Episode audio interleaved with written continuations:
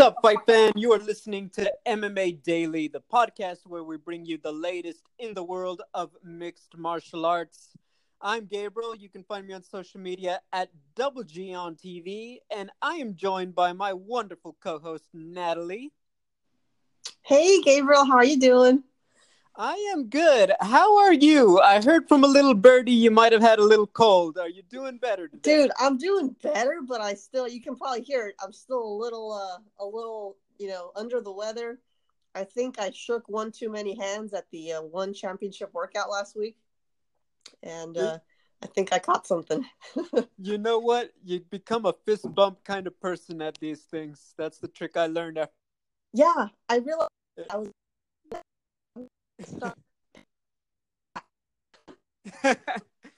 no, well, you know what? Look, I got the perfect remedy. It is Wednesday, March 6, 2019. And to get you better, we're going to have a picogram of MMA and discussion. So let's get right into it. We are coming off a big event on Saturday, UFC 235, two title fights. So a lot to get into.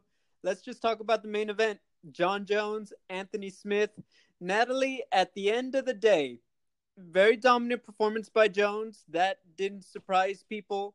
I think to me, though, the thing that stood out, it got very repetitive. Jon, he'd land a lot of kicks, but there was never a big dramatic moment. He never got a big knockdown. He never got that big shot. We'll talk about the um, the illegal knee in a minute, but in terms of just the fight as a whole, it really was just all systems go for Jon Jones. And really, I was surprised that Anthony Smith at a certain point didn't go for more. I really feel like he wasn't in big danger. That if I were Anthony Smith at a certain point, I would have just, you know, be willing to take a shot to land one. And it seemed like he just became very passive as the fight went on. What was your evaluation of the fight? Yeah, very similar. I thought first it was it was not what I expected. I think not what most people expected. I predicted Jones would finish Smith. I think in round two, it was just kind of a methodical fight for from both guys. But I do think that Smith sort of ran out of ideas by round three. He tried everything he he trained, and never yeah it never occurred to him to just go berserker, maybe go in for the kill just to try something new. So it was a little bit of a stagnant fight. Um, but yeah, Jones ultimately dominated Smith. And, um, you know, I think the good news is that Jones didn't probably didn't get hurt by much of anything. Yep. So I expect he'll be back to defend his title in July. And that's good news. Otherwise, you know, it was kind of a weird pay per view. Uh, I agree with you, and uh, I definitely want to bring that up when we're when we get to the end of it. But yeah, that was the thing to me. Um, Anthony Smith had a great start in the first round. He was doing a lot of technical things that it's like, yes, this is how you do it. If you're not gonna knock him out, you know, with a big shot, you're gonna have to put a lot of things together. And I read something that I think, uh, you know, not enough people talk about, but they said do people not realize how that how many hits you're going to have to take if you're going to thoroughly beat Jon Jones in a 25 minute fight? And I really agree with that. I think that if you are Anthony Smith, you're going to have to eat a few to come forward and I feel like he just started to you know, he felt like he needed to stay at a distance and maybe the opening would present itself. And I just don't think that's ever going to happen with a guy as good as Jon Jones until you know he gets hurt or father time slows him down a little bit. And i think that's just a big point. And you said it perfectly. It looked like anthony smith just ran out of ideas to try to close the distance and make something happen for himself. So very interesting. Um the illegal knee. Uh very bluntly anthony smith let Jon jones off the hook. He could have been a champion. He could have um I read something that after when you consider if they did a rematch and pay per view points and then a win bonus, that Anthony Smith probably gave up about a close to a million dollars before taxes and everything. Had he, you know, said he was done and took the DQ win, I think that that shows the class of Anthony Smith, which doesn't surprise people. I think that it says something about the sportsmanship. I am going to point out that while the hit was bad, I do think that Anthony Smith wasn't you know, wasn't stopped. And if you really ask him, he would have kept going had it been a regular fight. So I do want to point that out. But he let Jon Jones off the hook in that one. What did you think of that? Yeah, he sure he certainly did. But I I think for me the biggest takeaway was, you know, it seems unfair that the fighter has to be the one to make the call because, okay. you know, he was it was an illegal move. Like that should just be the end.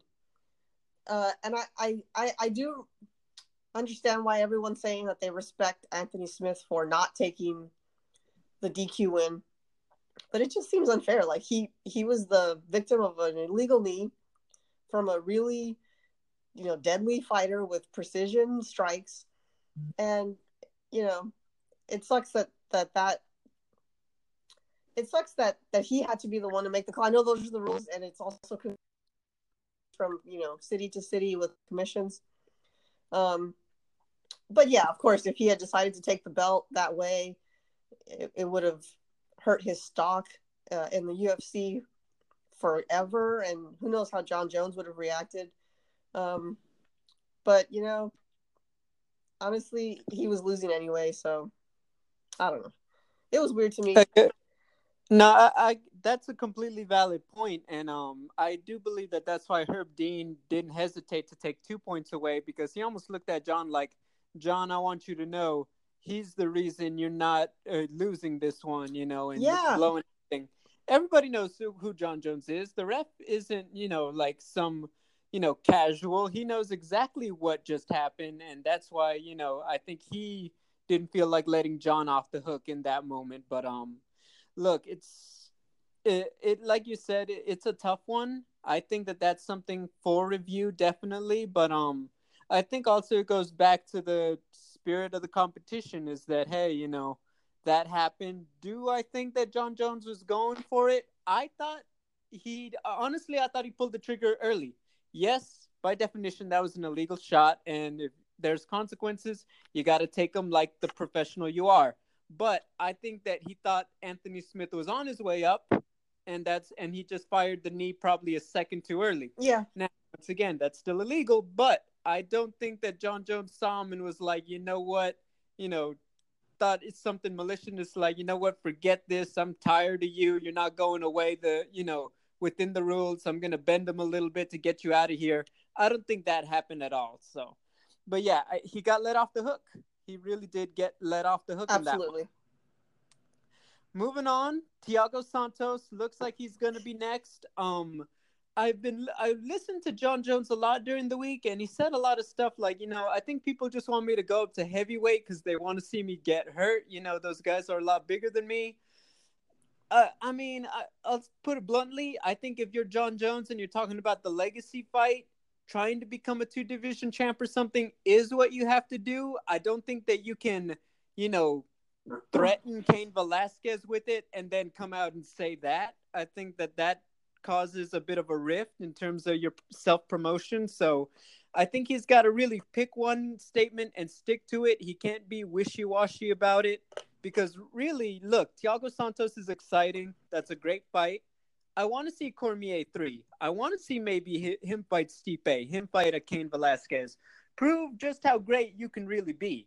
But if you're saying you're going to commit to 205, you can't be calling out Cain Velasquez on his Instagram. So that to me is my only issue with it. It looks like he's committed to 205. Dana White is committed to the Thiago Santos fight.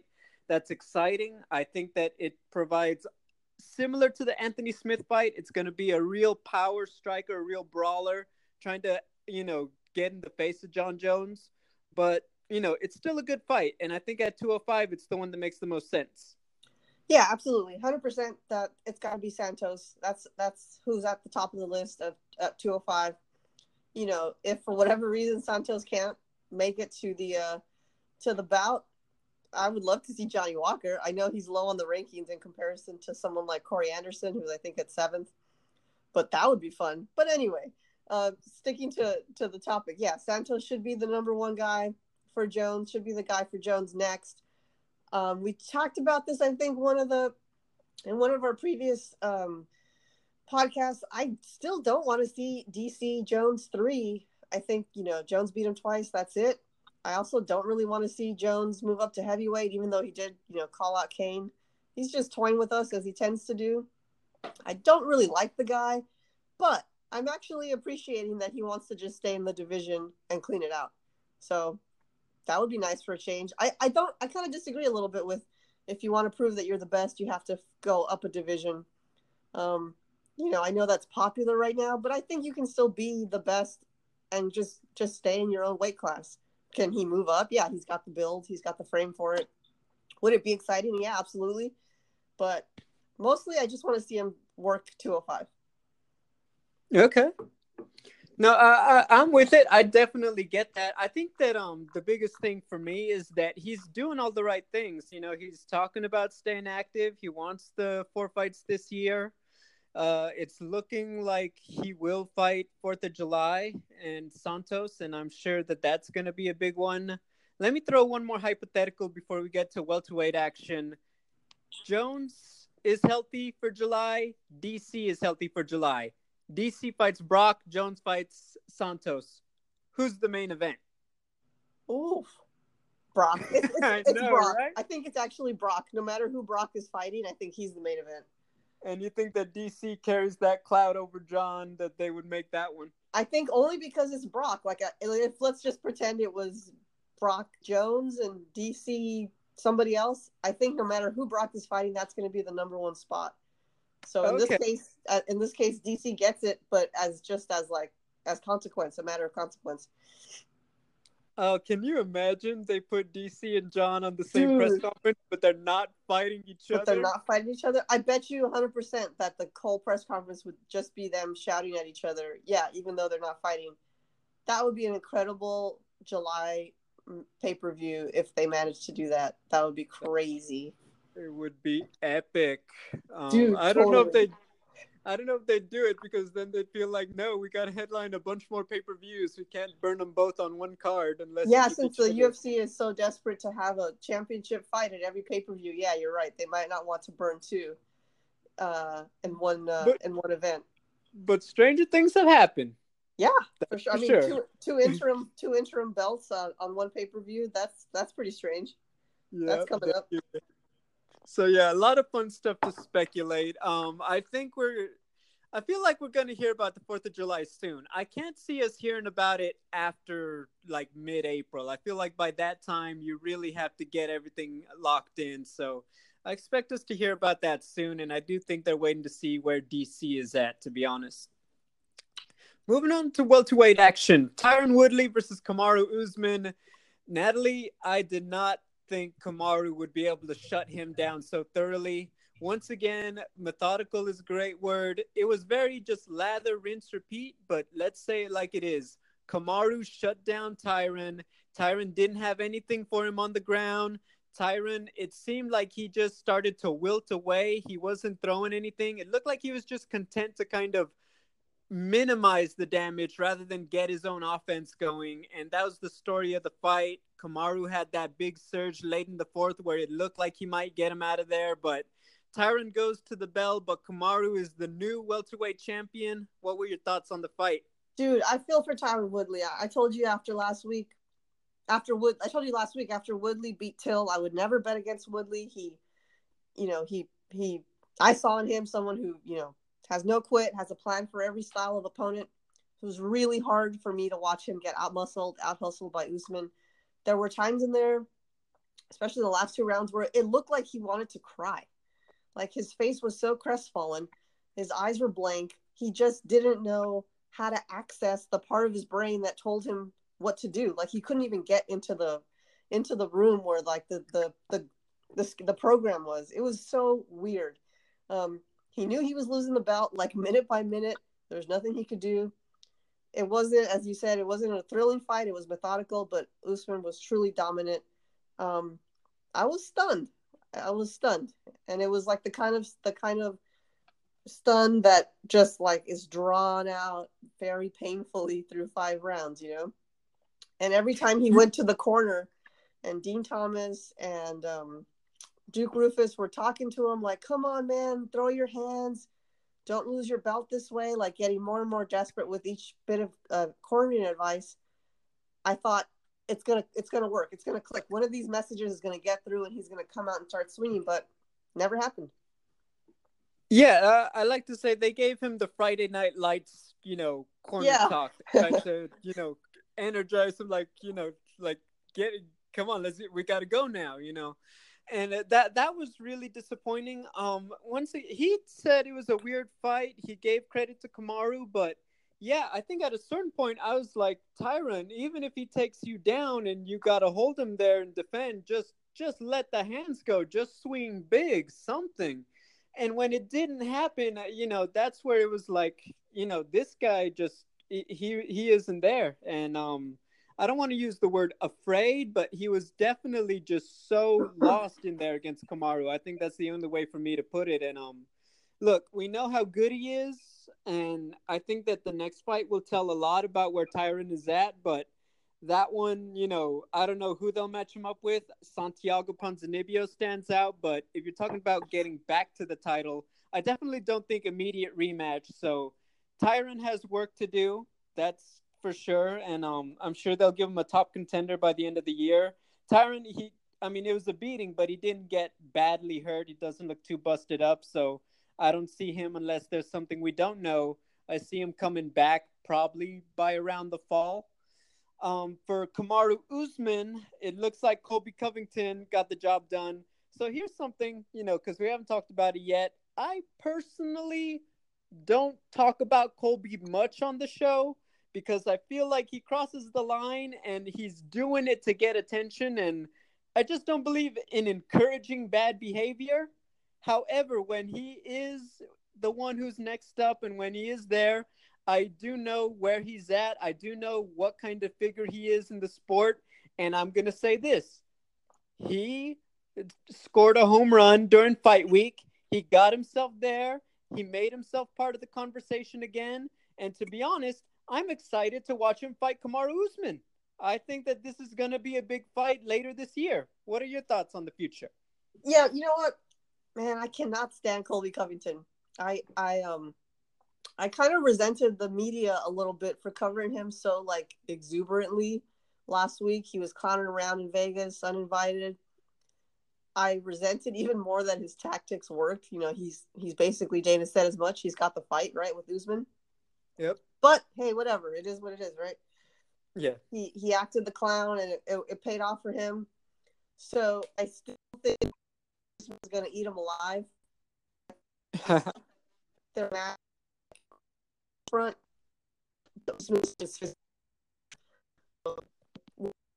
Colby to really put on a good fight is knowing that all the all the garbage he's talked like if he loses he's going to be the boy who cried wolf so there's a lot Yeah. of pressure i think on him to really show up against Usman who is probably riding that it's going to be really di- like extra difficult it would have been harder it would have been hard enough if they had just fought without a belt on the line but Usman just out muscled Woodley, and now he's going to fight this clown. Colby really better get his stuff together. This is going to be the toughest fight of his life. Uh, I agree. Uh, Colby, um, you know, it's not like he's just a mouth. He has some skills. He's um, he's well rounded. He's well conditioned. He fights at a great pace. I just feel like you know, and mind you, I did say this about Tyron about Kamaru, so I got to take it with a grain of salt. I think that anything uh, Colby can do, Kamaru does do better, and he has the credentials. I think that he's more powerful. I think that you know when I talk about Colby, I think the biggest thing is I'm a you know what I've heard on the DL is that you know he lets his persona go. He's not you know unless he's actually talking in person. He's not necessarily the Pied Piper, you know, that we think he is behind the scenes. And I think that, you know, very bluntly, when he started doing this to get attention and make money, which I get it, you only got a few years in your prime to be a pro athlete, he kind of kept feeding this beast that's now beyond his control. He can't be a normal guy anymore. People will be like, "WTF, man? I want the the guy that we hate, you know, that we love to hate." Yeah, Larry the cable guy, like Larry the guy doesn't actually talk like that, but he has to always be on in public because Yeah, and, and so you know, look, this is his bed. He's light in it, mind you. He can now afford silk sheets because of that. So, power to him. You know, pay your bills, I guess. But like I said, I don't like to encourage bad behavior, and I do think he's gone too far on a lot of things in the past. Look, he's in the fight. I think that for fight week, he actually did a good job. He, you know, outside of being annoying, he made himself part of it. So that you know that worked. I do see where you're coming from with the media and everything, but this is part of the story, and he did a good job of injecting himself into that. Yeah. That being said, the fight, you know, it's gonna be what it is. I see Kamaru just being more powerful than Colby for sure. When you see how much bigger he was than Tyron, now imagine him against Colby. I feel like that says everything. But like we just saw on Saturday, there's a reason we actually they fight the fights. They don't just you know decide them on paper. So a lot to be seen, but I think just on promotion, it's gonna be on. I would I could see it being the co-main at the Fourth of July, also to be honest, just for the talk. But I don't know. It could also headline its own pay per view, uh, probably early fall. That's uh, my estimation. Okay. If it's not a co-main, then it's gonna be on like the August or September pay per view. Yeah, it's definitely coming. That's for sure. Yeah. Moving on to the next one, Ben Askren, Robbie Lawler, uh, flat out was uh, Robbie Lawler out. Okay, the first time I watched it live, to me, I was shouting at the TV, "His arm is limp. He's out." So then you Yeah. watch the replays a hundred times, and you're like, "Oh, maybe he wasn't." Honestly, I, I don't think he was ultimately out.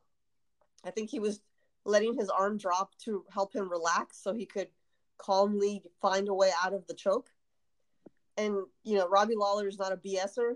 So the way he stood up and reacted to Herb Dean, I take him at his word. He wouldn't just be pretending to be outraged. I think he, you know, it was it was legitimate. Yeah. I also respected the way I don't know if you saw the thrill and the what's it called the thrill and the agony that the UFC puts Yeah. up. I mean that's incredible. You see him getting so mad at Herb Dean, and then a split second later stopping himself, taking a taking a breath and saying, "It's okay, man. I, you know I understand. You're a good ref." Like that's a that's a stand up human being. Yeah. Uh, but yeah, so at the end of the day, I, I- I guess he was not out. Unfortunately, it was an exciting fight up until then, and so it's a real bummer that that's how it ended. Yeah, I've heard people talk about, well, if you're conscious, you don't let your arm just go limp like that randomly in a cage fight. Um, to me, the real tell, Herb Dean did grab his arm.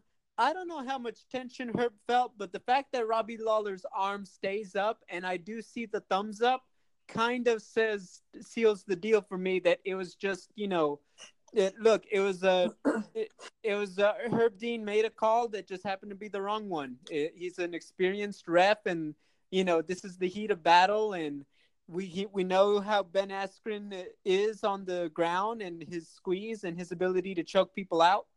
And look, Herb Dean made a call. It was the wrong one, and I think that it was classy by Herb and Ben and uh, Robbie in terms of this one. I know Ben is ho- standing by his victory. I mean, what are you supposed to do? I guess if you're Ben, but you know he hasn't he hasn't called for a rematch with Robbie. I think that says a lot. I thought you know the big storyline. You know what would it have been like if Ben had fought in the UFC? I feel like Robbie Lawler, like the second he just dropped him and did the damage, it was like, oh, that's what would have happened. I feel Yeah. like that was the story that we saw playing out, and so I thought that Ben might have gone out. It was very close. I think it was similar to the Valentina Priscila fight that everyone t- uh, criticized last year. Ben was taking damage every time, though. He would show that he was kind of still there, so he he just wasn't hit with that extra shot that said stop it immediately. He was badly hurt. He was losing. He was not out, and I think that that's the benefit that Herb Dean gave him. That being said, you know, very tough. Obviously, a lot of heart to try to get back to work and get it to the ground. But that was a Robbie Lawler fight. No two ways about it leading up to it. Yeah, I mean, it, it is kind of crazy that Herb Dean gave Askren the benefit, but he didn't give it to Robbie because Yeah. Askren did look like he was like it looked like the fight was done. But you know, I was shouting at the TV at that point. I was like, "He's out. He's done." I thought they were going to call it. He was just getting clocked in the face with his with his wrist pinned down, I'm I'm amazed that he survived that. Robbie was out for blood. He looked terrifying. Yeah. It was really scary. Like him before even the fight started, him standing against the cage just breathing and you could just see him exhaling through his mouth over and over again. It's like this man is here to murder. And he almost did. So yeah, it was definitely a controversial back and forth um, from you know Robbie not punching Askren and Askren choking out Robbie, and then Herb Dean stuck in the middle of it. Um, yeah, I mean, I think it's fair to give Robbie a rematch on principle because he looked so good and he was clearly winning up until that moment. But I also want to just keep the division moving along. And so I think and a, a rematch at some point would be nice, but I don't think I need to see it right away. Me too. I think the division is more interesting with both of them fighting other people. I think Robbie should treat it as a win. I think Ben should treat it as a lateral move. I don't know if I'd call it a victory, but I don't think his stock went down because of the circumstances. So I'm going to give him that pass on this one. But yeah, I don't think it hurt both men at the end of the day because of the way it went down. Um, on a side note, I actually tweeted out I felt the same thing. Like as Robbie was at the checkpoint and the ref is checking him out, I was I said he looks like he's calling the demon to possess him for a few minutes for this fight.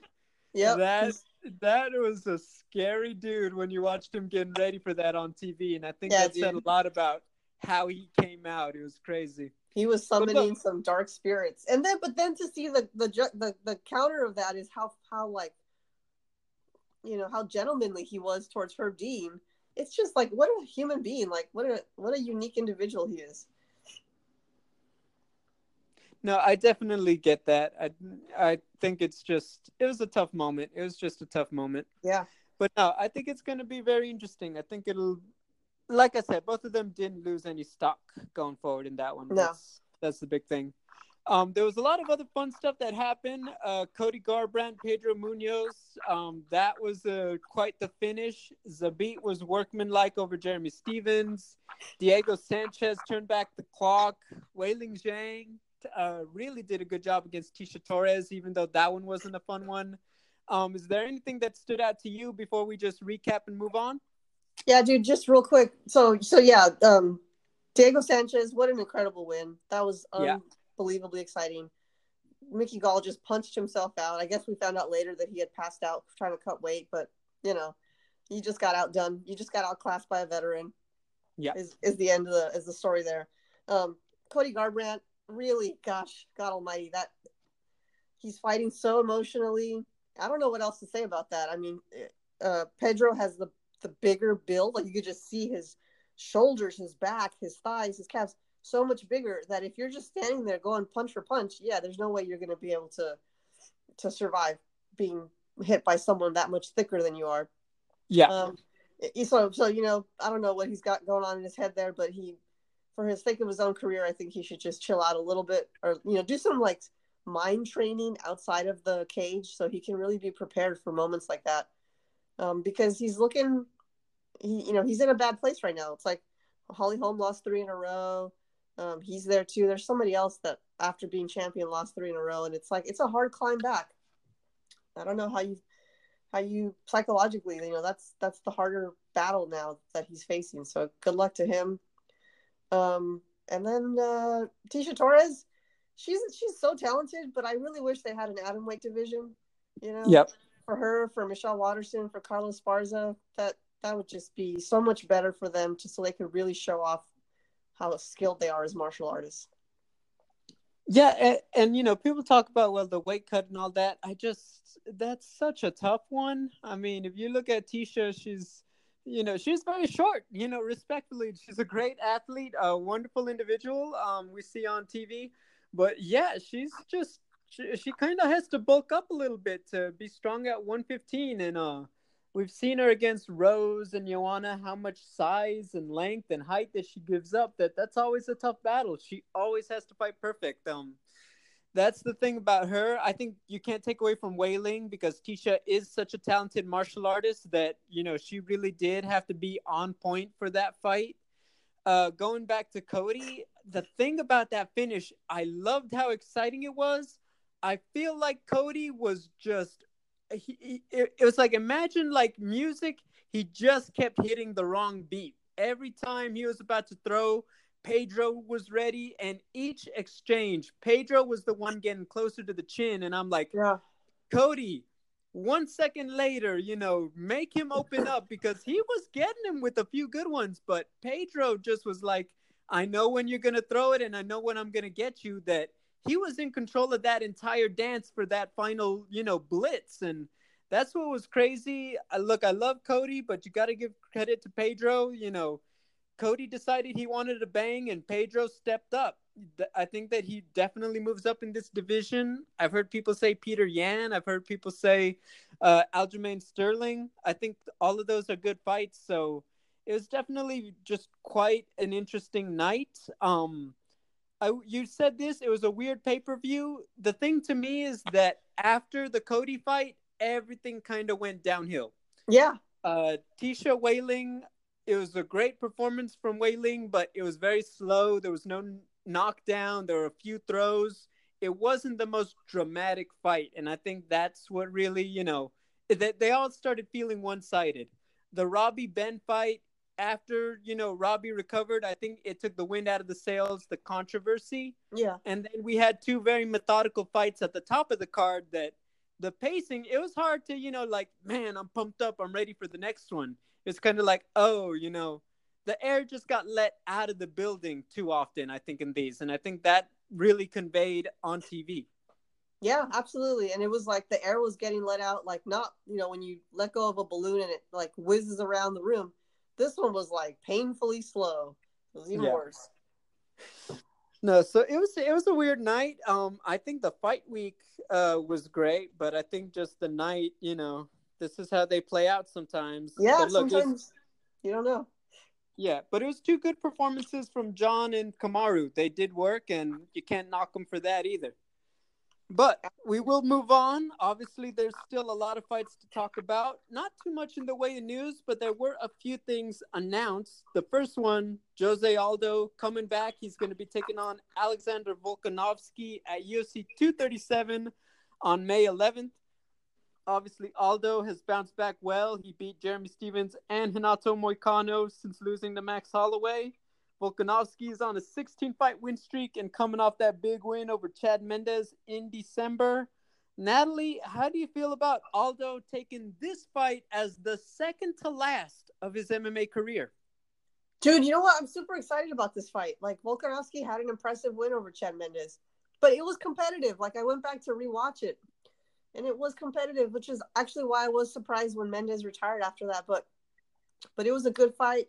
He showed he had the killer instinct at the end. Like once he went in for it, he was hurting him with real bombs. Um, but Aldo's looked amazing in his last two bouts. I mean, the way he he ripped through Stephens, through Moicano like a hurricane. I'm super excited about this. I think he's to do the same to Volkanovski. I think he's just going to outclass and outmuscle him, but it's still going to be exciting. Yeah, I think that um look, you gotta acknowledge the Conor McGregor fight is what it is. Max Holloway is Max Holloway. Yeah, I mean, I don't care that he says he's retiring this year. This year, Jose Aldo is just a guy that is hard to pick against. Um, and he really has shown why. Uh, to me, if this is honestly it, I would want him to take on a bigger name guy because I feel like if it's going to be the end of Aldo, let's just give him that, you know, nice big career finale. You know, don't make it be like this, you know, like, no offense, but Alexander, fight Brian Ortega, fight somebody else who's still got some years in this game because I feel like Jose Aldo, if he's not going to fight for the title, I'd rather see him in a showcase fight. But Hmm. look, eh, on paper, you know, just fighter to fighter, take the star power out of it. This is a fun matchup. I think both of them are going to bring it. Jose Aldo is who he is. Volkanovski is definitely trying to pull off the upset and prove that he could be ready for Max, you know, probably early 2020 with a win. So I think that all of that makes for a very exciting matchup. Just both of them come forward. Uh, Volkanovski a little shorter. I think that's going to be a key factor. Is that unlike uh, some of the guys lately, uh, he's really going to have to work to get close to Jose. I think that could be a big key, but he's got the abilities. I think this is the big test that he's been wanting, and I think that he's the kind of guy who's going to rise to that occasion and perform well against Aldo. Yeah, he's a little bit shorter, but he has, I think, like a 1.5 inch reach advantage, which, you know, not a lot, but it's something. And Aldo yep. definitely has experience with guys with longer reach. I think Moicano probably beat him on reach, and obviously Holloway. Um, yeah, you know, if he's he's got you said he has two fights left, so this is one of two. Yeah. Yeah, I'm trying to think who would be more exciting. I guess Ortega. That would have been a heck of a fight, but Ortega's so big. Yeah. Um, and besides that, uh, I don't know what um, I don't know what, what what's available for uh for Aldo for his last fight. It'll be interesting to see who they pick. You know what? Give it to him. Conor McGregor 155. you know what? You it was at the tip of my tongue, but I was like, should I say it? Nah. hey, always say it on this show. always say it. Yeah, that's asking... a heck of a freaking rematch, dude. That would be incredible. I've been asking for Max and Conor to run it back for a while now, too, if we're being honest. I keep wanting them to announce that it's happening and in Los Angeles for me. That is how bad I want that one. But look, uh, I think that's the fight. I mean, if you really respect Jose Aldo and what he did in this game, you give him that one back. The fight with Cowboy isn't happening. Come on, Dana White. Do it for the legend but yeah, look, that's gonna be fun. Um, it's gonna be a good fight, and I like that Aldo is just like, look, no ifs, ands, or buts. You put me on these big Brazil cards, let me fight for my people. I'm down for it. I'm good for it. So I think it's all a good sign. Yeah, absolutely. In other action, Chael Sonnen is coming back. He's going to be taking on former UFC champ Lyoto Machida. Obviously, both of them are in Bellator now. Not no date or venue has announced, but they've essentially agreed to fight this summer and it's going to be at 205. Both of them are better known for their work at 185, I think, in recent years. Um, Machida's coming off the victory over former champion Rafael Carvalho, and obviously Chael is looking to bounce back from the loss to Fedor. Natalie, this is an interesting fight. I don't know if it on paper it's as competitive as people might want it to be, but I think that the history there is the real hook for this one. What are your thoughts on the matchup? Yeah, it's definitely a, a you know legend versus legend matchup. So the people just want to see these two guys in the cage against each other. I worry it could actually be a boring fight because of their their styles being so different.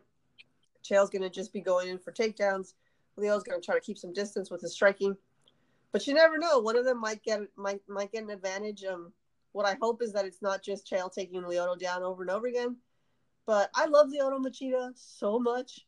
I love actually really like Chael Sonnen as well. I'm rooting for Machida on this one. I was actually in Hawaii for Bellator 213. It Ooh. happened to be, be like by luck staying at the same hotel where the fighters were staying. So I saw Lyoto and Chinzo and his dad like at the gym, just walking around, living their life. It was very exciting. But um, yeah, I don't know. This this is a, a good on paper legends fight for Bellator. This is the kind of fights that they are really good at, at putting together, like a nice co-main for a championship fight. Um, you know, Lyoto's a faster striker. Uh, I don't know what else to say about it. I just, like I said, I hope it's not boring because I like both of them, and I really don't want Lyoto to lose, but I also don't want Chael to lose. I mean, he just came off that loss to Fedor. I will say this: he took some big punches from Fedor and never went out. So I don't know how Lyoto is going to fare. You know how his strikes are going to do any better against Chael. So it could be interesting. Yeah, for me, uh, the speed on Machida and the power. I mean, people forget that he's still as dangerous as he always was, and I think the guys who have given Lyoto problems are those who more firepower or those with um you know who are also multifaceted. They got good striking, good good grappling. Chael possesses neither of those particular qualities. Not that he isn't a tough guy, but is he a you know home run hitter on the feet? Absolutely not. Is he a great striker and great grappler? I'm gonna just say bluntly, no. However, what makes Chael so dangerous is that no matter who he's up against, he kind of brings out new wrinkles in his game. He does, you know, have competent striking. He's not, you know, the most technical guy, but he knows how to get in and out. He knows how to move. You got to give him credit there. I think that he is going to be well prepared. I think the thing for me is when it, he gets into it, if he doesn't get the first takedown, can he really keep up with Lyoto Machida? Can he, you know, stay in his face, or can Lyoto shrug him off and do damage on the outside? That to me is the big question. I know that Le- Chael, when he was taking shots at everybody from Brazil, he mentioned Lyoto. I don't think there's any genuine heat there, but they're gonna try to bring it up again. I think just for the sake of selling this fight. I see it being a co-main event to somebody, but um, look, I, like you said, legend versus legend. Um, the final note is that we don't know what's going on with Gegard Mousasi, but I feel like this booking says that they are going to try to still make the Lovato Jr. fight before a possible fight with Machida. So I think that's why Lyoto is electing to fight rather than possibly wait because he we all expected Gegard to fight in January and then possibly be ready by early summer. Yeah. Yeah. Yeah, but look, it's a good one. I'm already waiting for the talk, so that one will get here, you know, sooner rather than later. It's already March, my favorite month, so summer's right around the corner. Yeah, Chael's so good. I mean, so good at, at just talking, period. And when it's against an opponent, it's even more exciting. So let's see what he brings out of Lyoto, you know, on the microphone. It'll be interesting. But Lyoto's like Robbie Lawler. He's too nice. Yeah, he's just doesn't super, work. super respectful. He'll probably just chuckle and say, "Oh, you know, we'll see in the cage." I don't know. you know what I want to see him do? I want to see him invite Chael to watch the Karate Kid with him. that would be funny. No, but uh, it'll be fun stuff. Now, to close out the show, the UFC is back in action this Saturday at UFC Wichita from the lovely state of Kansas. They have their big fight, literally Derrick Lewis taking on former champion Junior Dos Santos. Derrick's looking to rebound from that loss to Daniel Cormier in November. JDS coming off the big win over Tai Tuivasa in Australia. This one is fun. Um, for myself, I really think that JDS, this is the one that just really favors him. We've seen him fight the Ben Rothwells, Mark Hunts, Ty. He knows how to fight these bigger, like just massively large brawlers, you know. I think that Derrick doesn't, you know, I don't want to say more or less dangerous, but he kind of follows the same formula, so to speak, that a Mark Hunt or Ty was going to do those guys were trying to get in his face, and JDS just got on the bike, used his his athleticism and his jab, his technique to get in and out, and just cruise to a victory in both of those fights. I see that being the key. Obviously, Derrick Lewis is dangerous anytime he's right in front of you, so that's going to be a factor. But I see this being a JDS fight. What about you? I'm actually a little bit on the fence. Initially, I thought it was going to be Derrick Lewis because I I agree. JDS is a really skilled boxer, good head movement, lots of experience. And yeah, he can dance around these bigger, sort of lumbering heavyweights that just have like one punch power. But I still think about that fight with um I want to say Volkanovski, but that's not the right name. Who's the Russian guy that Derrick Lewis knocked out cold in like the last um yeah, that guy. I still think about that fight and it's like, man, you know, I could totally see Derrick Lewis pulling one of those again. Um, so uh, it'll be interesting. I like um, I like JDS's chances better than Derrick Lewis's, but but Derrick Lewis is just one of those guys that can always pull out a you know a rocky moment at the end of a fight and just knock you out cold. So we'll see. Yeah, he's just one of those guys dangerous at all times, which I think um I think there's something to be said for that. It's just gonna be such a close one. So uh, I, you said that, or, or I guess, uh, you know, what is your pick? I feel like you were on the fence on that one. I was on the gonna... fence. In my notes, I actually have Derrick Lewis, but I'm gonna, I'm gonna switch, and I'm gonna say JDS. Okay, okay, sounds good. I will give you a pass if you tell me that you picked Derrick Lewis at the end of it if he's victorious on Monday. No, okay? man, it's it's it's it's out there now. I'm sticking with JDS.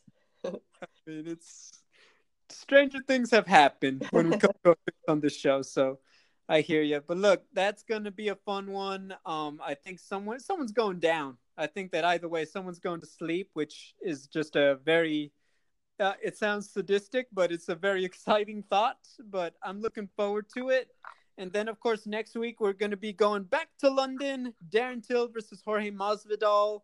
Obviously, we're looking forward to some more stuff being announced by that time, hopefully. So we'll have all of that for you guys. Natalie, you sound like you're doing a lot better now that you've gotten to talk about some MMA.